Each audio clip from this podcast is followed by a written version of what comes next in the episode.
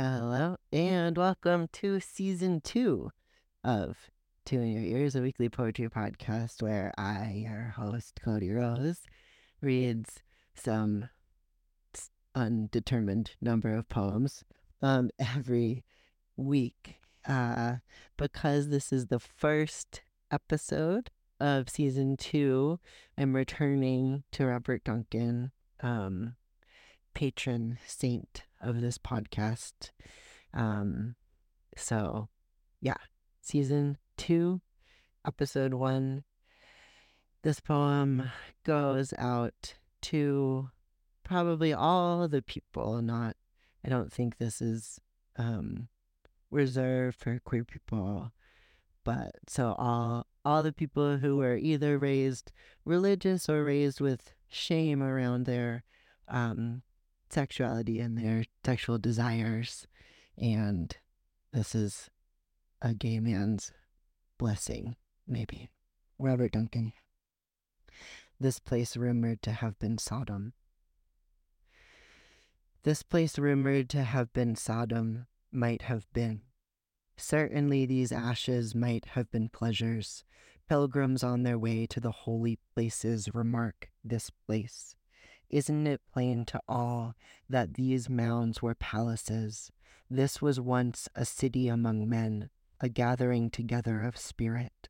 It was measured by the Lord and found wanting. It was measured by the Lord and found wanting, destroyed by the angels that inhabit longing. Surely this great Sodom, where such cries, as if men were birds flying up from the swamp, ring in our ears, where such fears that were once desires walk, almost spectacular, stalking the desolate circles, red eyed. This place, rumored to have been a city, surely was, separated from us by the hand of the Lord. The devout have laid out gardens in the desert, drawn water from springs where the light was blighted. How tenderly they must attend these friendships, or all is lost. All is lost. Only the faithful hold this place green. Only the faithful hold this place green, where the crown of fiery thorns descends.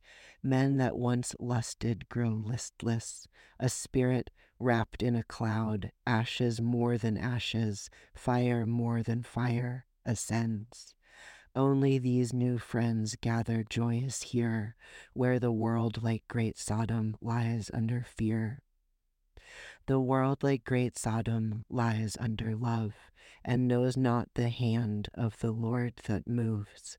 This the friends teach, where such cries, as if men were birds, fly up from the crowds, gathered and howling in the heat of the sun. In the Lord whom the friends have named at last love, the images and loves of the friends never die. This place, rumored to have been Sodom, is blessed in the Lord's eyes.